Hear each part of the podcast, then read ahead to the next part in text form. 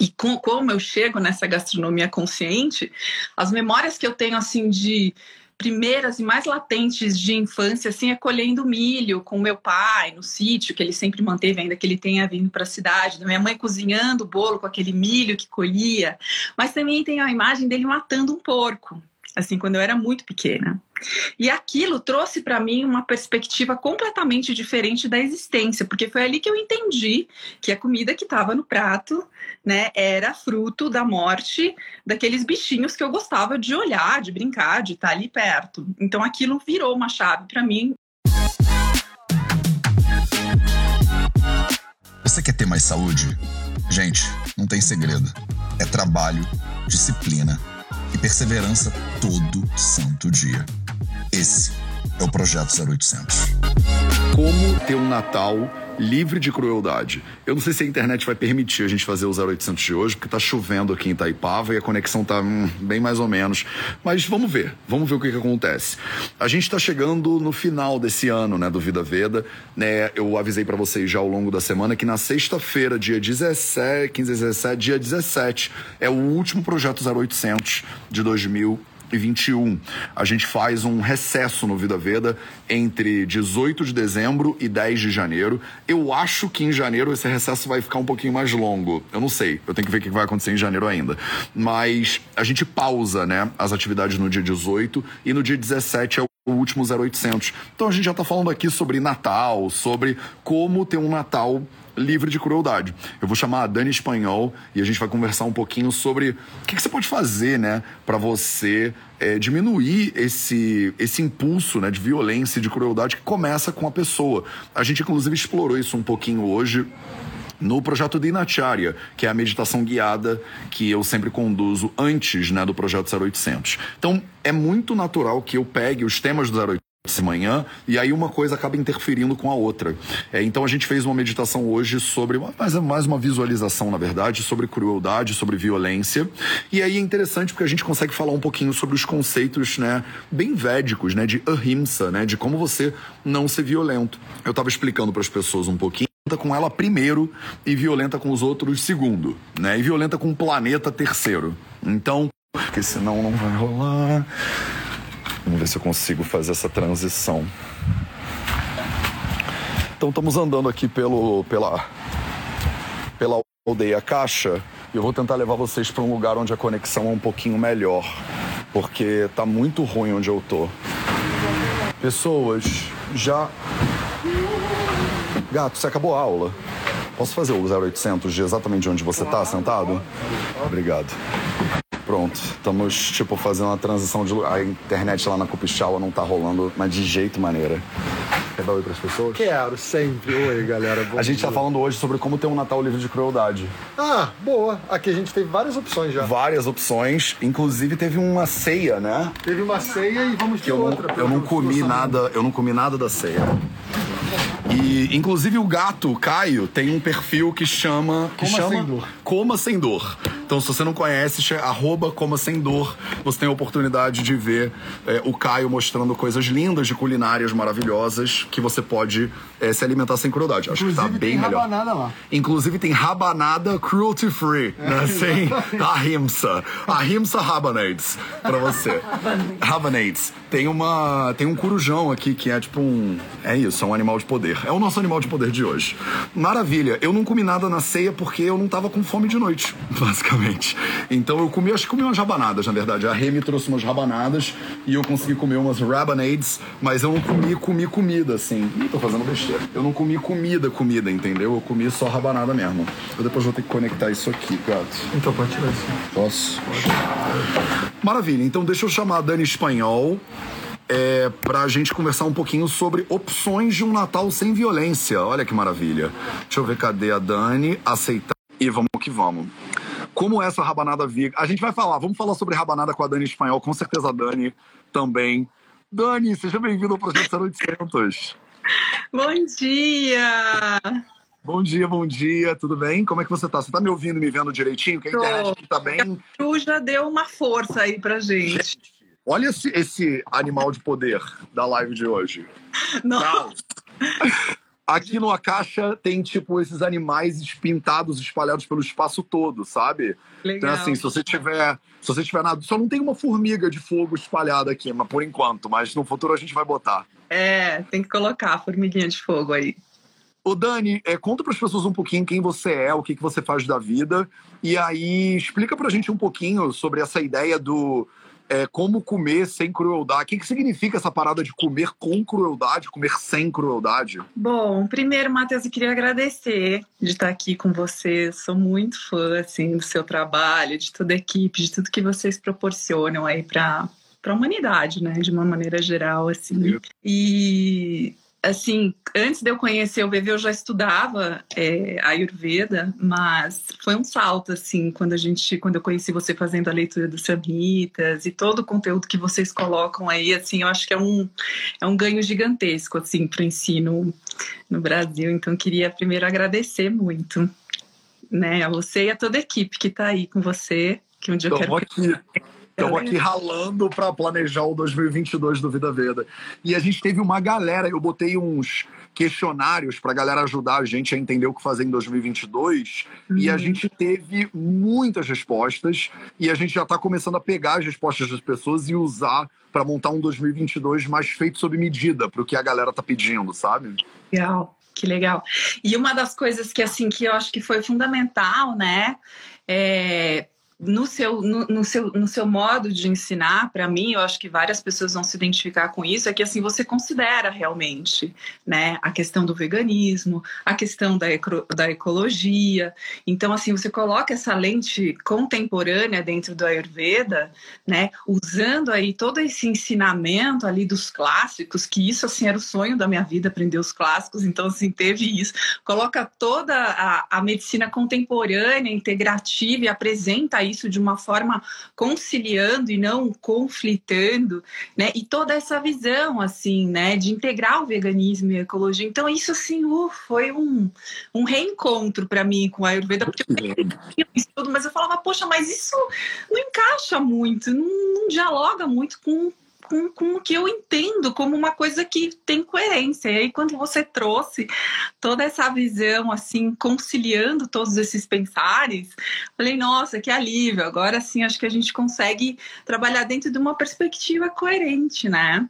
Porque, assim, o mundo que a gente vive hoje não é o mundo que a gente vivia há 4 mil anos atrás. Não. Né? Então, é, a gente sabe, né, que para fazer uma ceia de Natal, que é o tema que a gente vai falar hoje, com muitos bichinhos ali, todos mortos em cima da mesa, a gente está praticando uma violência com cada um daqueles animais e com o todo, né? Porque a gente está num momento histórico de vida onde a gente está realmente precisando cuidar da vida, né? E não tirar a vida. A gente está precisando cuidar, né, do nosso planeta de uma forma geral, né? Eu lembro que tinha uma, eu tenho uma sobrinha, quando ela era pequenininha, tinha uma ceia de Natal com todos os bichos possíveis imaginários, sabe? Já com os formatos dos bichos em cima da mesa. Eu já não comia alguns, eu tinha empatia por alguns animais naquela época, eu não sei porque eu não tinha por peixe, não pensava na questão do leite, do ovo. Mas aí a minha sobrinha sabia que eu tinha essa questão de não comer, né, aquilo que estava em cima da mesa. Aí ela veio assim mordendo uma carninha e escorrendo um sanguinho assim, falando: "Poxa, tia, os bichinhos não têm sorte, né?" assim, na ceia de Natal, né? E aquilo foi muito simbólico. Eu falei, é, realmente a gente né, precisa pensar um pouco o lado dos bichos, né? Por que, que eles estão aí todos dispostos, nos servindo o tempo inteiro, né? Será que a gente consegue pensar um pouco dentro de uma outra perspectiva, né? E isso chegou para mim de uma forma muito simples, assim. Né? Então, contando um pouquinho da minha história com a gastronomia, e com, como eu chego nessa gastronomia consciente, as memórias que eu tenho assim de primeiras e mais latentes de infância assim é colhendo milho com meu pai no sítio que ele sempre manteve ainda que ele tenha vindo para a cidade, da minha mãe cozinhando o bolo com aquele milho que colhia, mas também tem a imagem dele matando um porco, assim quando eu era muito pequena. E aquilo trouxe para mim uma perspectiva completamente diferente da existência, porque foi ali que eu entendi que a comida que estava no prato, né, era fruto da morte daqueles bichinhos que eu gostava de olhar, de brincar, de estar ali perto. Então aquilo virou uma chave para mim bastante nova. E aí eu tive uma adolescência onde eu tinha um interesse assim pelos alimentos para entender se a gente precisava ou não comer carne, né? Porque aquilo era muito pouco falado, né? 30 anos atrás, vegetaria é, vegano era uma coisa assim que estava muito restrito às comunidades e não sei o que, era meio estranho demais, né? Todo mundo questionava muito, não, você não pode ficar sem comer isso, não pode ficar sem comer aquilo. Sentia um certo desencaixe social, assim, né? E aí eu pensava, bom, vou estudar nutrição, vou estudar psicologia, me interessava por essas coisas, mas não encontrava muito assim tudo que eu precisava.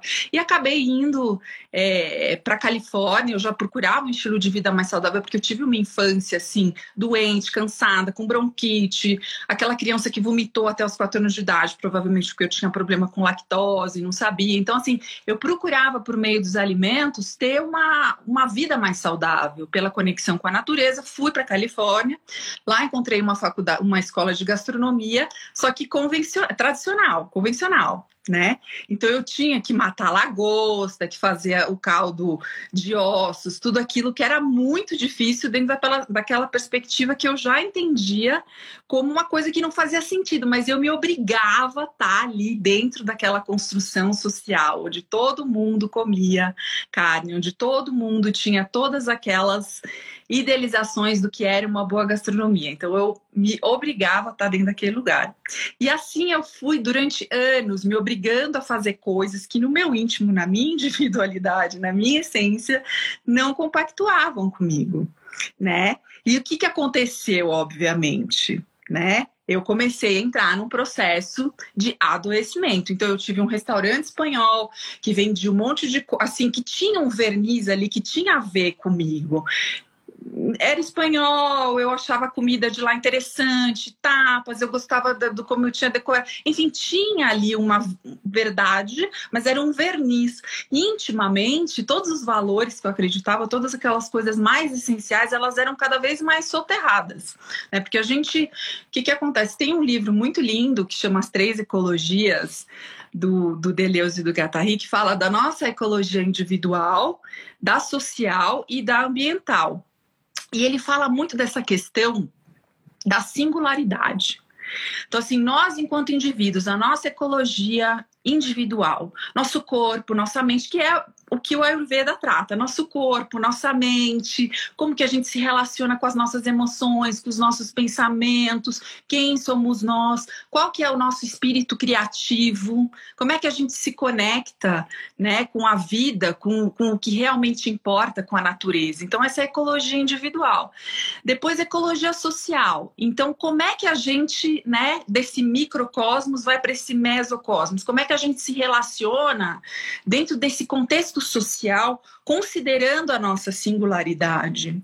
E aí tem uma questão que, assim, dentro do contexto social que a gente vive, é muito complicado, às vezes, a gente expressar a nossa singularidade, porque a gente vive num movimento massificado. Então, existem os blocos, as, as, as, as, as, as regras sociais já muito pré-estabelecidas. Quando a gente traz essa singularidade à tona, quando a gente quer exercer isso dentro de um contexto social, a gente não encontra muito a pluralidade. A gente fica um pouco perdido, que foi né, o que aconteceu comigo durante um período que eu me senti estranha demais para fazer determinadas é, projetos e coisas que eu acreditava, porque sentia que não havia um espaço ali para isso, sentia que eu obrigatoriamente precisava me encaixar dentro daquele contexto que já estava pré-estabelecido socialmente. E aí a terceira ecologia, que seria a, terceira, a, a, ecologia ambiental, ela se dá justamente pelo conjunto dessas pessoas que pensam né, de uma forma é, comum para que essa, esse pensar ecológico ambiental aconteça. E esse lugar, né, dessa ecologia social, ele é um pouco, hoje em dia, ele é um pouquinho melhor trabalhado, tem muita retórica em torno desse tema e muito pouca ação. Na verdade, existe aí uma apropriação de fala gigantesca dentro desse contexto, mas digamos assim que as pautas já estão mais evidentes, então a gente consegue transitar um pouco melhor né, dentro desse contexto. E eu acho que uma das coisas interessantes que a gente consegue presenciar é na gastronomia, né? Então, ainda que as pessoas sejam ecológicas e estejam vendendo produtos ecológicos, que eu acho assim uma grande bizarrice, a gente teria que estar tá não consumindo coisas para ser ecológico, qualquer tipo de coisa. A gente tem que estar tá plantando e não dizendo compre, compre, olha meu produtinho, minha roupa. Isso aí é um equívoco muito grande que a gente cai, né? Ai, nossa, agora eu tenho meu armário ecológico, eu tenho. Não, tipo assim, usa tudo que você tem, aí, enfim, vai, né? No seu processo. Claramente, se você acessa essa consciência, a próxima coisa que você vai comprar é uma coisa que você realmente precisa e vai ser com uma consciência ecológica. Então, não precisa ficar comprando tudo que todo mundo fala no Instagram que você tem que comprar para ser uma pessoa ecológica. Né? Aí a questão assim, é, dentro da gastronomia a gente tem aí, eu ajudo as pessoas nesse sentido de é, criar um estilo de vida pautado, né? Considerando aí o autoconhecimento por meio do Ayurveda, a gastronomia à base de plantas, que é o lugar onde eu gosto de desenvolver as receitas, ensinar as pessoas a cozinharem e, e, e desenvolverem seus processos criativos.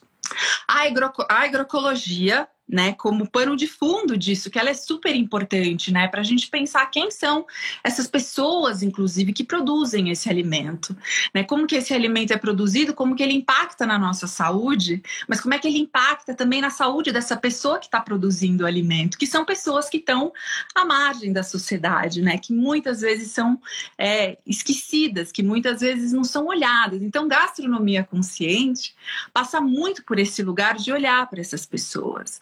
Né? Então, quando eu saio desse restaurante que eu percebo que a minha essência estava completamente assolada ali no meio, dentro daquela massificação social, que eu estava me obrigando a ser uma pessoa que eu não era. Eu me percebo completamente doente. E aí eu vou procurar o Ayurveda para sair desse nó todo e começar a limpar as 900 mil camadas que eu tinha formado em torno da minha vida, que eram tipo desse tamanho, eram maiores do que eu, eu tava tipo soterrado.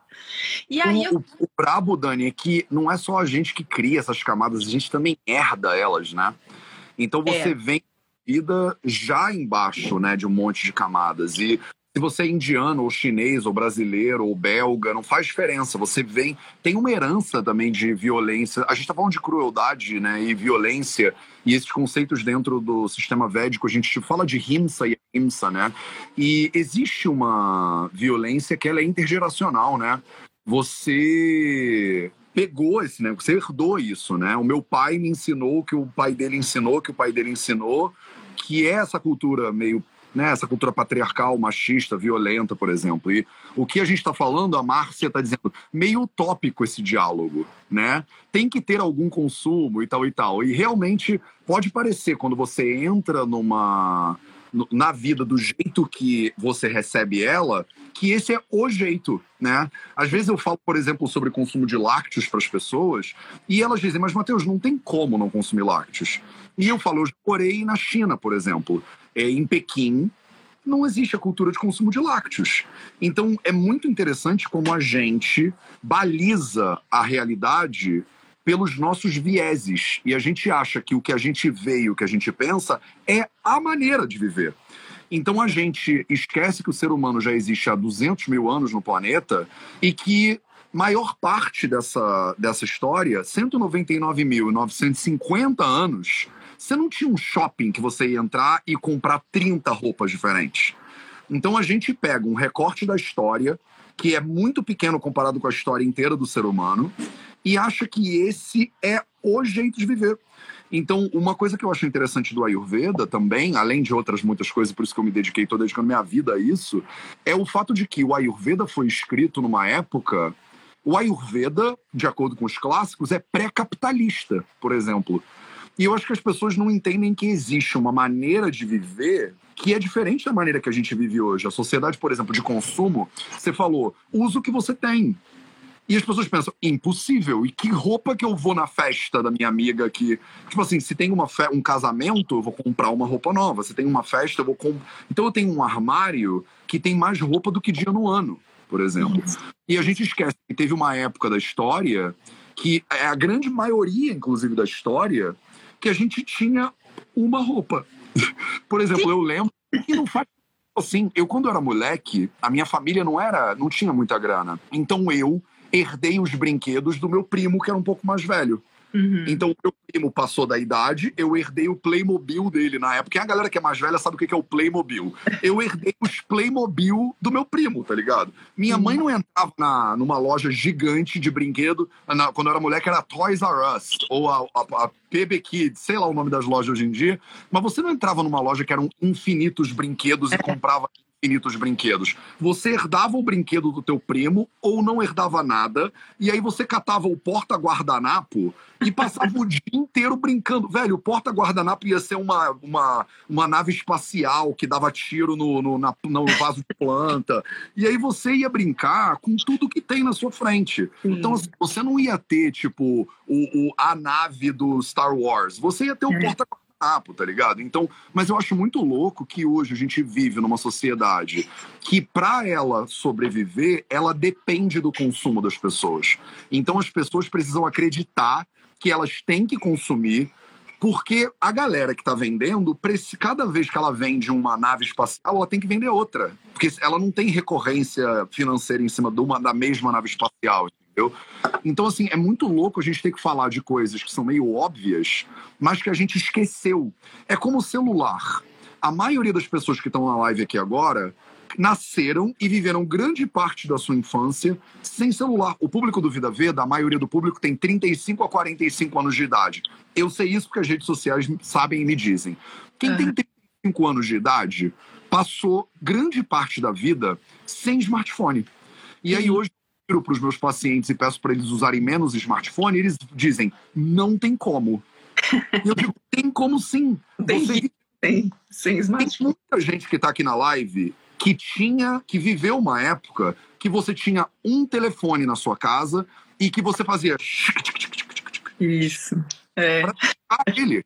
E para usar a internet, você tinha que falar para ninguém pegar no telefone. Você fala, tô usando a internet, não pega o telefone.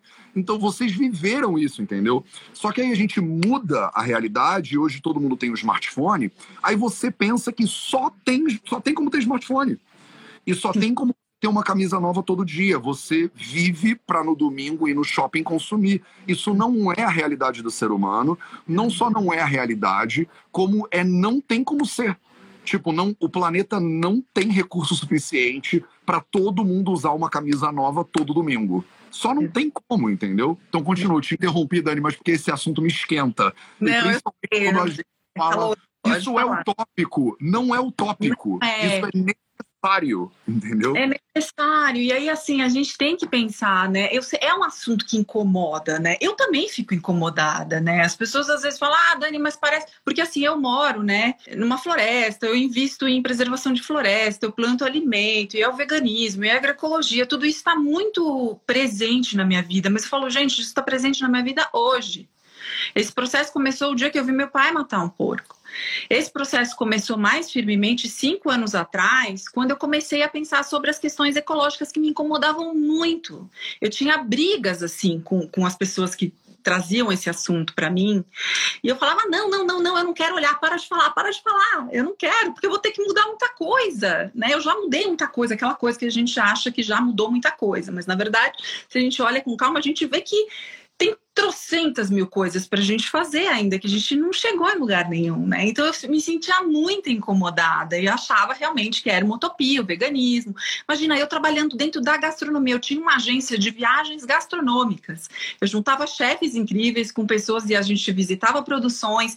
Imagina, uma pessoa dentro da gastronomia pensar em veganismo cinco anos atrás, eu falar, pronto, acabou. Acabou minha agência, o que, que eu vou fazer? Eu não posso. E o desapego, né? De toda uma história profissional construída e de todas as bolsas e sapatos que eu amava, sabe, de couro e etc. Eu tive que fazer uma mudança radical que foi sendo construída pouco a pouco, alimentação, vestuário, mobília, e isso foi acontecendo. Hoje eu auxilio as pessoas nesse processo de, de, de transformação aí de, de estilo de vida, de alimentação, e é um tijolinho por dia não tem como a gente fazer um negócio assim, porque senão fica parecendo uma coisa utópica mesmo. Mas se a gente vai a cada dia se permitindo olhar para esses lugares e fazendo uma mudança a cada dia pequenininha na nossa alimentação, no nosso vestuário, na maneira da gente enxergar o mundo, se cada dia a gente fizer um exercício de se perceber enquanto parte do todo, né? Nós, né, o todo, somos uma coisa só, nós somos parte da natureza. Só que existe esse discurso, né, muito bem colocado, mas a gente precisa presenciar isso, a gente precisa silenciar realmente, se livrar de todas as identificações e de todas as os condicionamentos que a gente tem para poder escutar um pouco mais internamente, porque a gente não tem como ir contra uma coisa que, que, que, que faz parte de nós, que, que, que, somos nós, né? A gente é a natureza, a natureza é a gente. Então, se a gente silencia, se a gente se liberta de todos os condicionamentos, de todos os vícios que a gente vem construindo ao longo da nossa vida, e se escuta, eu acho que a gente tem sim condição de ir virando esse jogo, virando essa chave, porque, assim, de novo, não é um assunto muito legal, mas a gente chegou num momento aí de vida que a gente realmente ou a gente, a gente teve um salto tecnológico nos últimos anos, a gente teve saltos científicos, mas enquanto humanidade a gente está meio estranho, vamos combinar, né? Que, que, que a gente está presenciando hoje em dia não é fruto do acaso né? É o primeiro momento histórico na vida, assim, né, na existência, onde um ser é capaz de intervir absurdamente, assim, na, na, na, na vida de um planeta inteiro.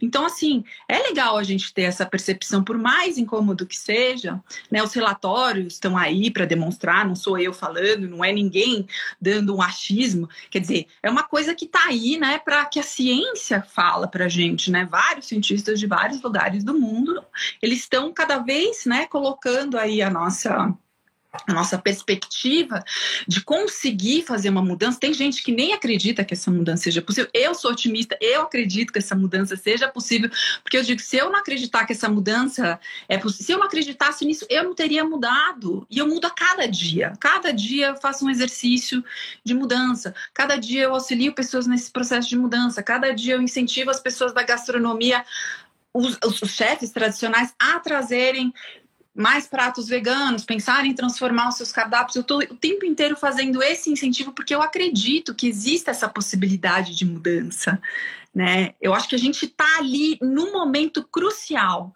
de fazer nessa revisão. Então a gente está falando de Natal, a gente está falando de Natal, Ano Novo, é renascimento, é renovação, né? É o momento você sempre fala, né, para todo mundo fazer as suas anotações, pensar o que fizeram ao longo do ano, né? O que que construíram. E eu acho que especialmente assim, o que que a gente construiu enquanto humanidade né? Tecnologia, ciência, tudo máximo, projetos, trabalho. A gente tem também uma, a gente vive uma era também muito produtivista, né? Então, assim, é interessante também baixar um pouco e pensar o que é que, o que, é que eu evolui, evoluí enquanto valores, valores humanos, né?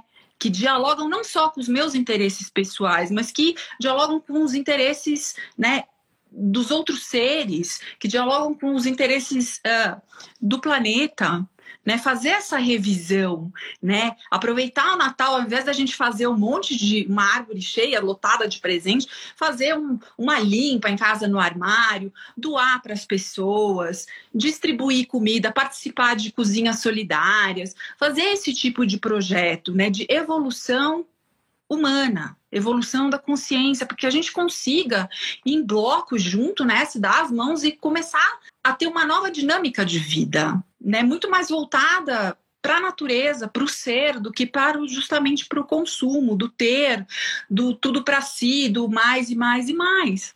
Né? Eu acredito que se a gente faz isso em conjunto, a gente cria um movimento contrário, né? forte, né?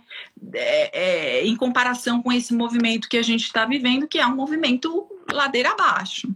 Né? E ter isso muito presente, ter isso muito presente, né? O autoconhecimento, eu acho que é uma ferramenta fundamental. Então, assim, por isso que eu sou muito é, estudiosa do Ayurveda, eu estou sempre tentando aprender muito aí com vocês, porque assim, eu acho que para a pessoa conseguir fazer qualquer movimento que seja, no nível social, ambiental, ela precisa fazer um movimento profundo, muito forte, ela precisa ir muito profundamente nela, precisa se conhecer muito para conseguir resolver as suas camadas, para isso se reverberar no social, para isso se reverberar no todo. Então, acho que por isso que o Ayurveda tem assim um papel fundamental nesse processo de autoconhecimento, de purificação, né? E eu acho que essa galera aí que está no no Vida Veda tem um potencial gigantesco, assim, para conseguir transformar o mundo, sabe? Então, assim, só o Vida Veda para eu estar tá aqui numa live, para eu estar tá no Instagram,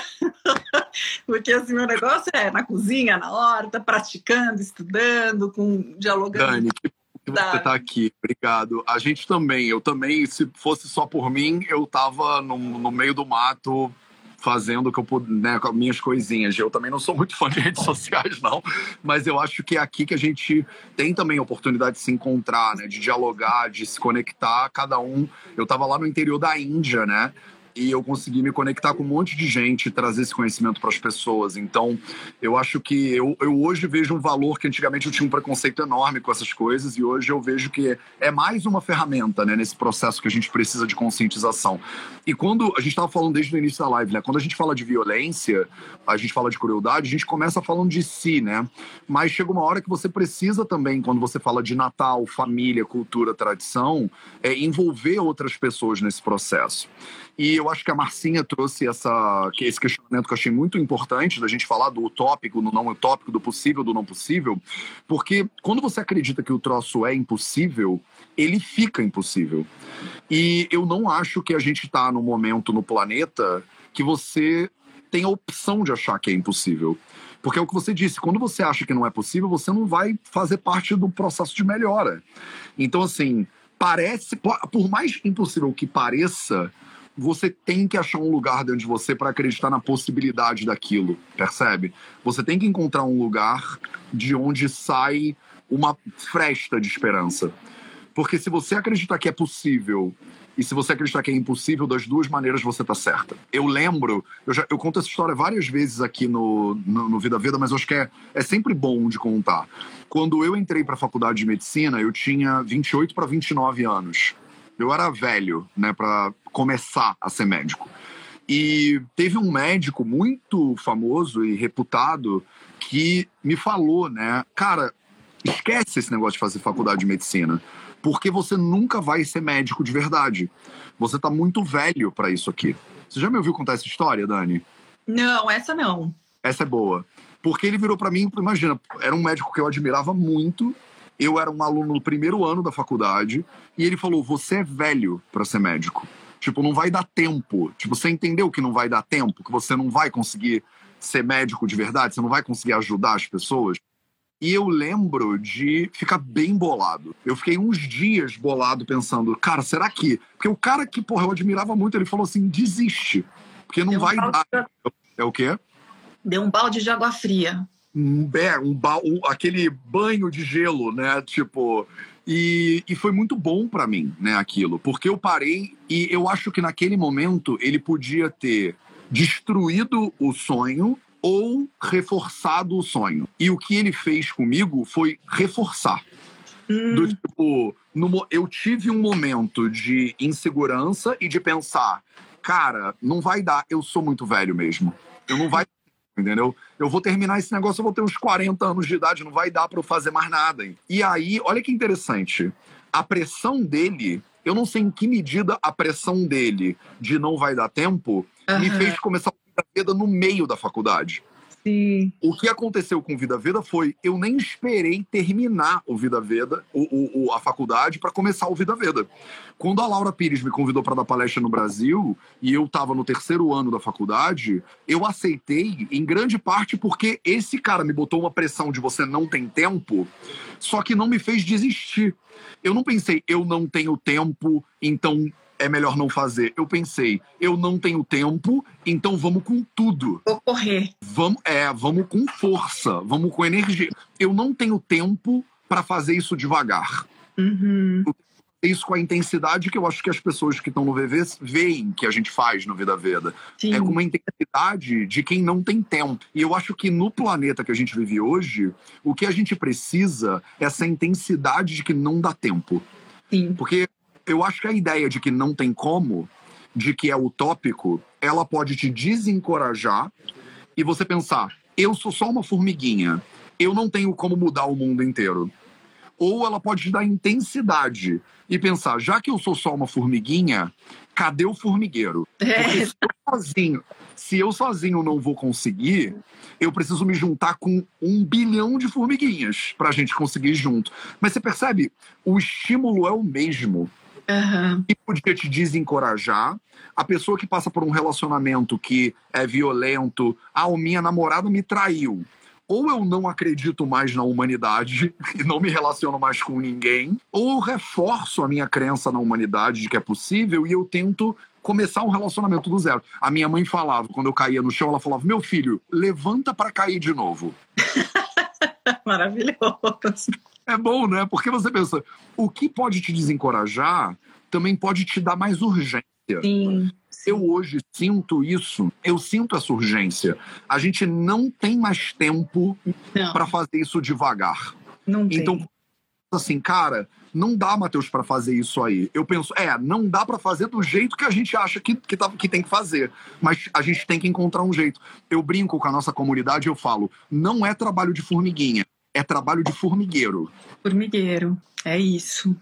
É criar essa massa, essa massa crítica nesse, nessa direção, né? Com esse direcionamento. É maravilhoso. Eu acho que tem essa. Existe essa possibilidade. Eu tô, tô com você, acredito que existe Tem essa que existir, né? Tem que existir.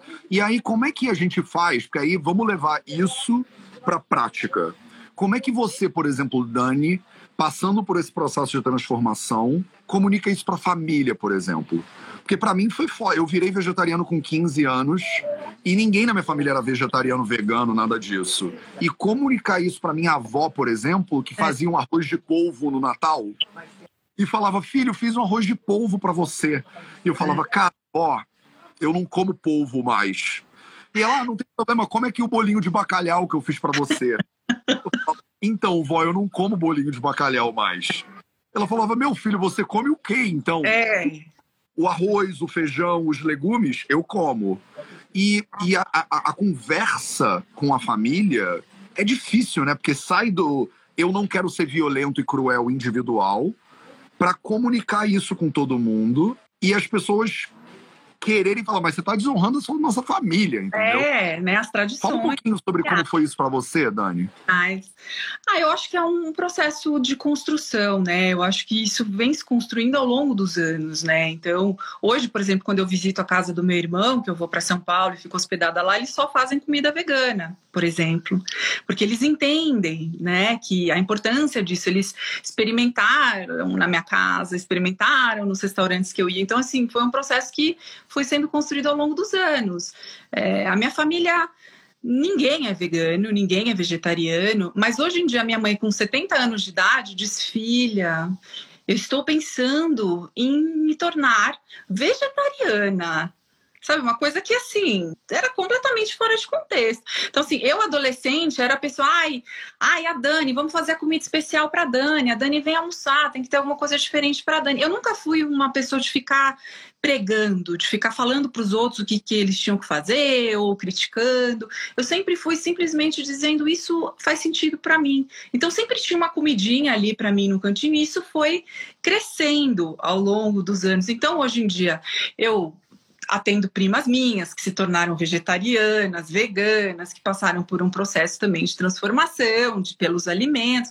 Então isso ficou mais simples, mas assim, eu tenho 45 anos, né? Eu me tornei, eu parei de comer alguns bichos ali quando eu tinha 11, 12. Então assim, isso foi sendo construído, né? Então, é claro que na ceia de Natal que é feita na, na, na minha casa, na casa meu, da, da minha mãe, do meu irmão, tem produto animal. Se eu fizer uma ceia na minha casa, vai ser uma ceia vegana, obviamente. Mas acontece que existe esse diálogo hoje em dia, existe esse equilíbrio. Então, assim, todo mundo da minha família sabe e questiona hoje em dia, vem conversar, vem perguntar, vem procurar entender. Perceberam que eu saí de uma condição péssima de saúde, né, beirando um alcoolismo e muito cigarro e etc, que fiz um processo gigantesco. Então, percebem isso, porque todo mundo tem questões, né? E a alimentação, obviamente, como você fala aí o tempo inteiro, além dessa questão da não crueldade, tem a questão com si próprio, que também é uma não crueldade, né? Que é o que você falou, que é uma não violência com si próprio. Então, assim, quando você passa por isso, você reverbera isso e fica mais fácil das pessoas ao seu redor irem assimilando isso meio que por osmose. Você não precisa ficar falando muito. Você faz e aquilo se reverbera. E as pessoas ao seu redor vão entrando nessa mesma vibração, sabe? Sem conflito. E vão construindo isso também, né? Dentro das suas possibilidades, cada um dentro das suas possibilidades. Então, o que, que, é uma ceia de Natal, se a gente for pensar? Tudo bem, vamos considerar que tem toda lá os bichinhos, coitadinhos, todos lá dispostos na mesa. Tudo bem, isso pode acontecer. Mas o que, que tem além disso? Como você falou, vó, tem o arroz e feijão, tem a couve, tem uma série de outras coisas que eu vou comer. Tem um arroz que você vai fazer no Natal. O arroz do Natal é um arroz lindo, maravilhoso, que você vai colocar o quê? Muitas ervas frescas, vai colocar uma cenourinha raladinha, vai colocar uva passa, vai colocar tâmara, vai perfumar esse arroz, vai colocar um pouco de amêndoa, vai colocar enfeitar esse arroz. Você vai fazer uma lentilha, por exemplo, vai fazer uma lentilha com uma ce umas cebolas carameladas, vai colocar umas sementes de abóbora e de, enfim, qualquer outra semente que você tiver tostadinha em cima, com muita salsinha, vai fazer um chutney da fruta que você tiver, aquela, aquela coisa agridoce, gostosa, pode fazer uns falafels, pode fazer uma farofa crocante de castanha, pode pegar o seu rumos do dia a dia ali, bater uma beterraba cozida para ele ficar colorido, lindo, rosa. Bateu Para, Dani, tô, tô, tô, com fome, Dani. Para, acho que tá bom já, Dani. Dani Olha como é apetitoso. Deixa eu te mostrar uma coisa. A gente está no retiro da equipe do Vida Veda, né? E o Vida Veda é uma empresa vegana, né? O, as pessoas não necessariamente são veganas, mas a, o espírito do Vida Veda é. Então agora Sim. a gente está tipo, no horário do café da manhã. E aí tem uma galera da cozinha que faz comida vegana pra galera do VV.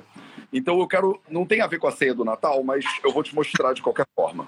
Tá. Ó, então, primeiro, primeiro tem mingau de aveia. Uh. Com passas também e frutas secas. Depois tem tofu mexido. Depois tem banana cozida. Uh. Aí tem bolo de ora pronobis. Ai, que lindo!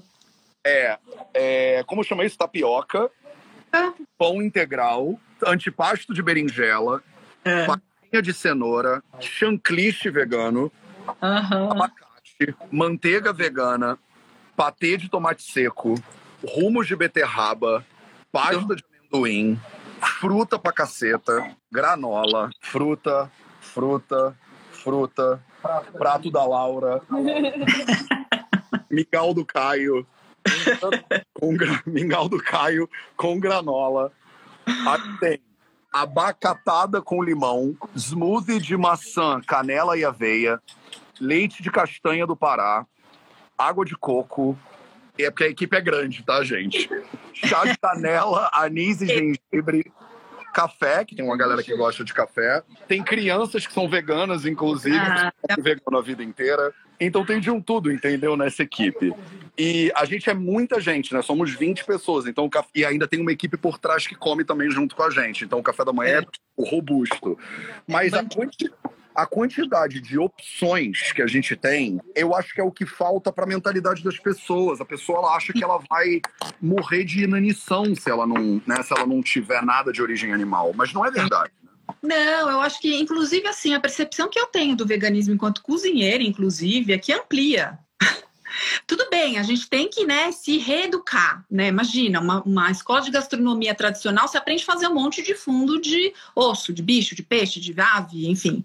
É, você tem que reinventar os sabores, você tem que buscar sabores em, em, em outros elementos para criar bons fundos, se você quer fazer uma comida mais gastronômica, mas não necessariamente você precisa fazer uma, uma, uma comida com várias camadas de sabor. Você pode fazer uma comida mais simples, né? Com aquilo que você tem em casa, enfeitando com ervas frescas, com nozes, com castanha, fazer uma comida colorida, linda, apetitosa, né?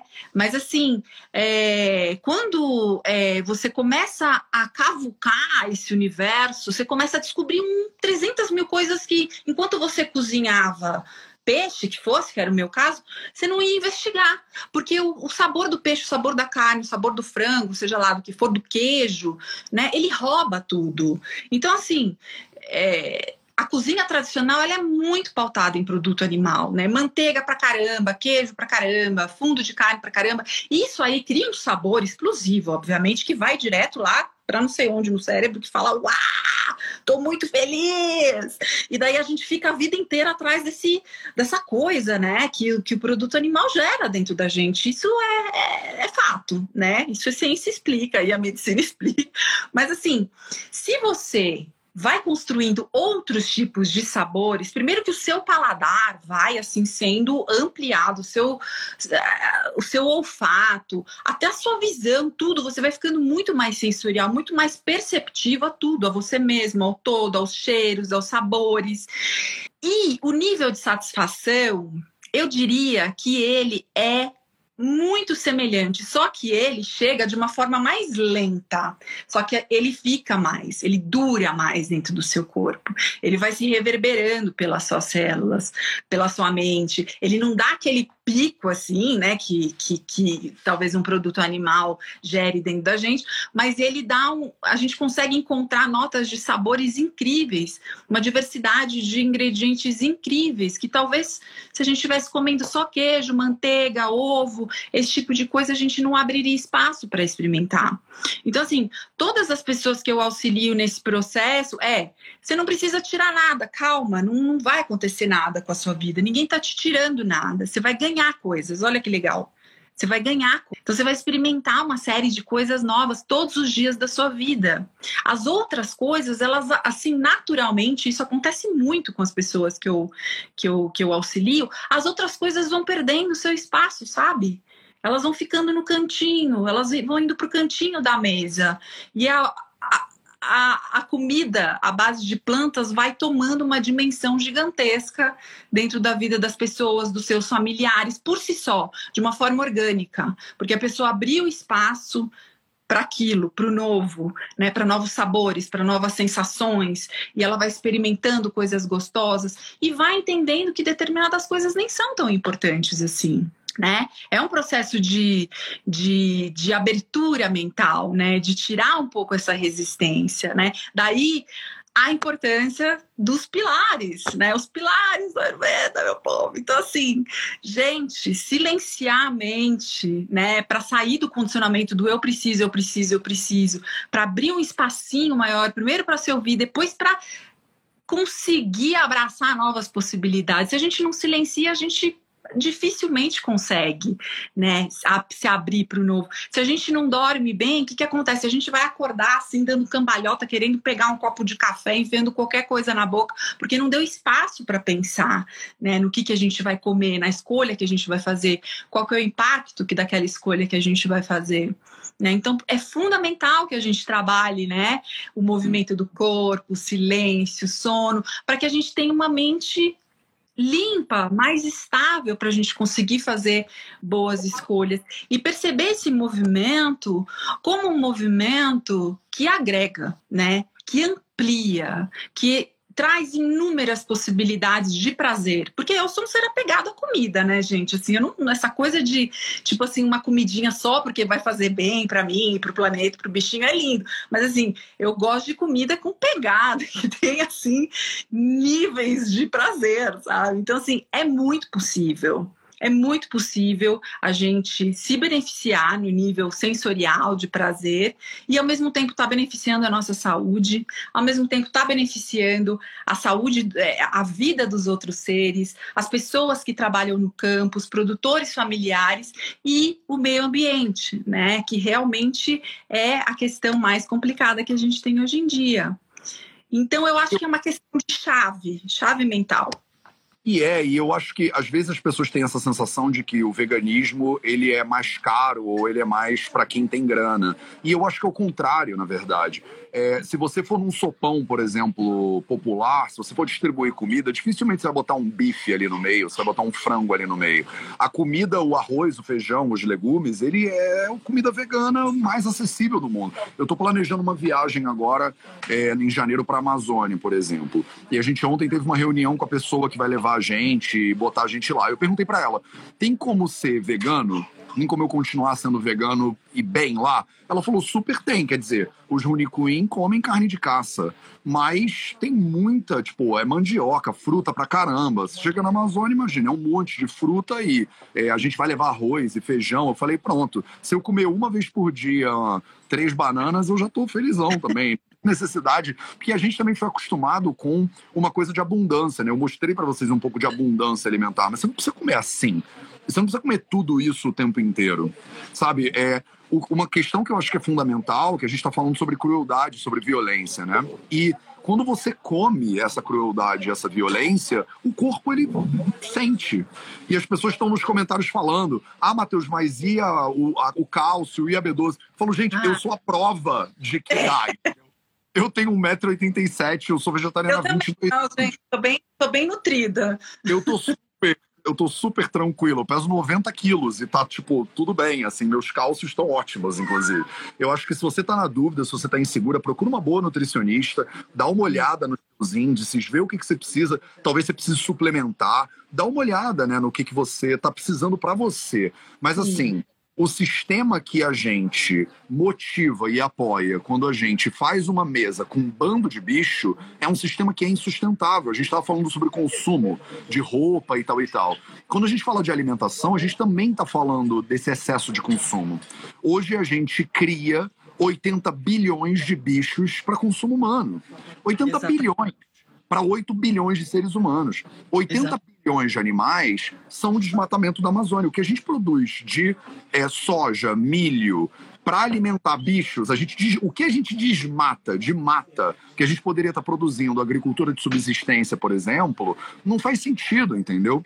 O, o Brasil é um país de exportação em grande medida. Isso significa que a gente exporta a natureza do Brasil, a gente exporta a matéria-prima brasileira, entendeu?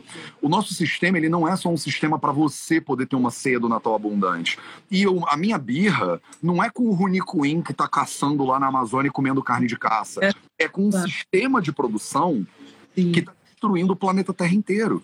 E que tem Exato. que ser não é que todo mundo tem que ser vegano, mas você deveria ter uma dieta majoritariamente à base de plantas. Isso é muito Sim. mais saudável.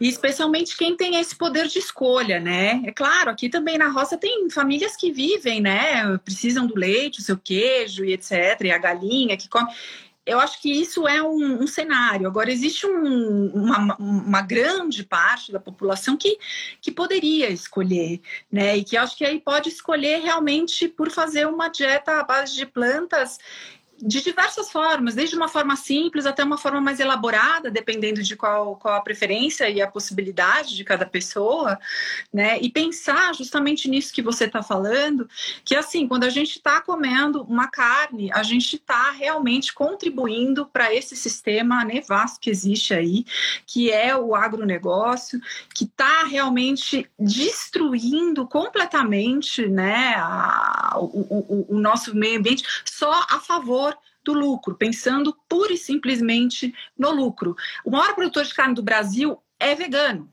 tá?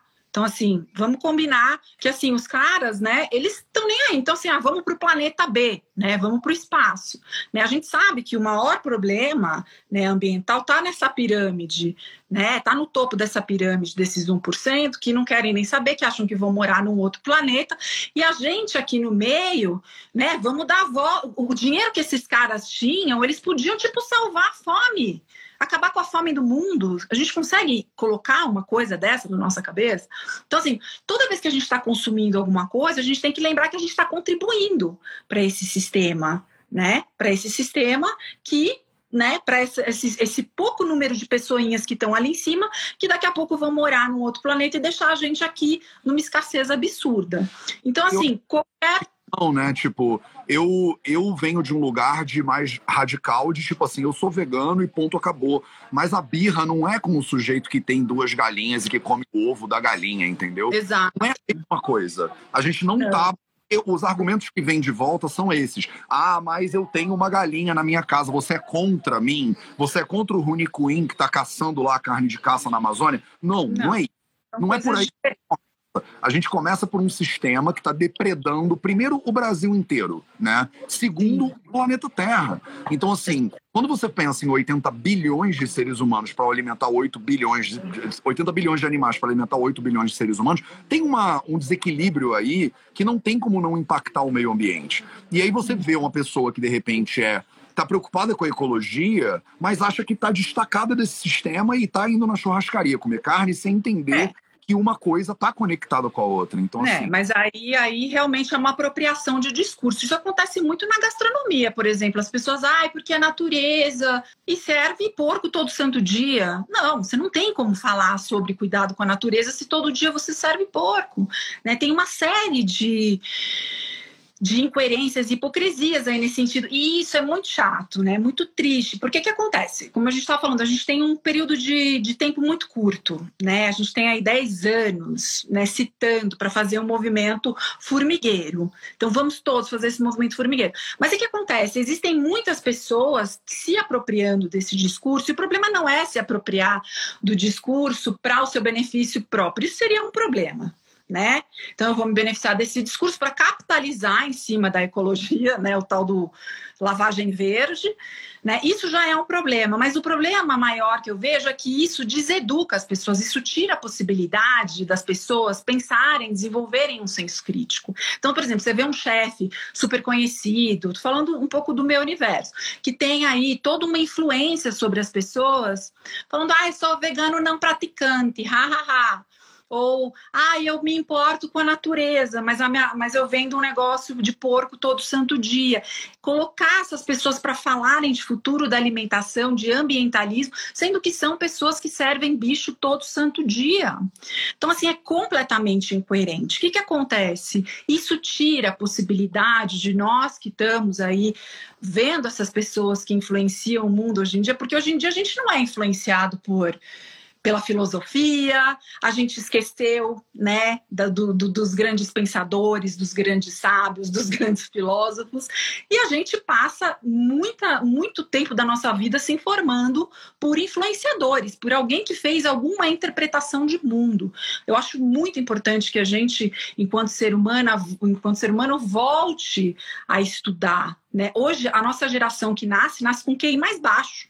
Né? Quer dizer, a gente precisa voltar para esse lugar de estudo, de ler os clássicos, de entender o que o pensamento humano foi se construindo ao longo desses anos, juntar com a ciência, juntar com a tecnologia, mas entender que influenciador, e às vezes porque a pessoa é boa numa coisa, ela não tem propriedade para falar de um outro assunto.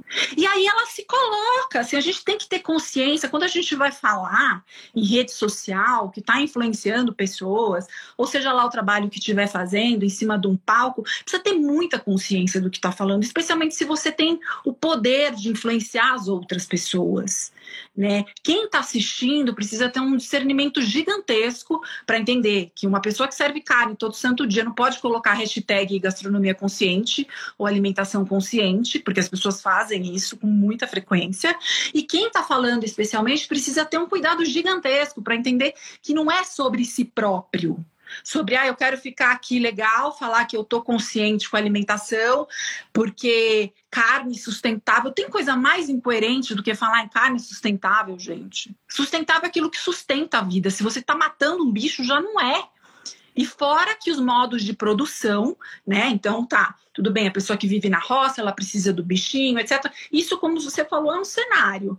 Agora, os grandes produtores de carne, né, fazendo essa destruição em massa planetária, né, de vários seres e inclusive de nós, humanos, é uma coisa completamente absurda, assim. Então a gente tem que ter essa noção para o que a gente escuta, a gente conseguir discernir e falar, bom, esse discurso está um pouquinho incoerente. Deixa eu pensar por mim mesmo. Deixa eu buscar aqui, né? Conhecimento bom, embasado, coerente, procurar pessoas que estão é, com, com essa perspectiva lúcida em relação a tudo isso, para poder criar uma massa crítica e fazer o seu movimento pessoal. Porque senão a gente fica achando que usar o canudinho de metal, reciclar o lixo é o suficiente.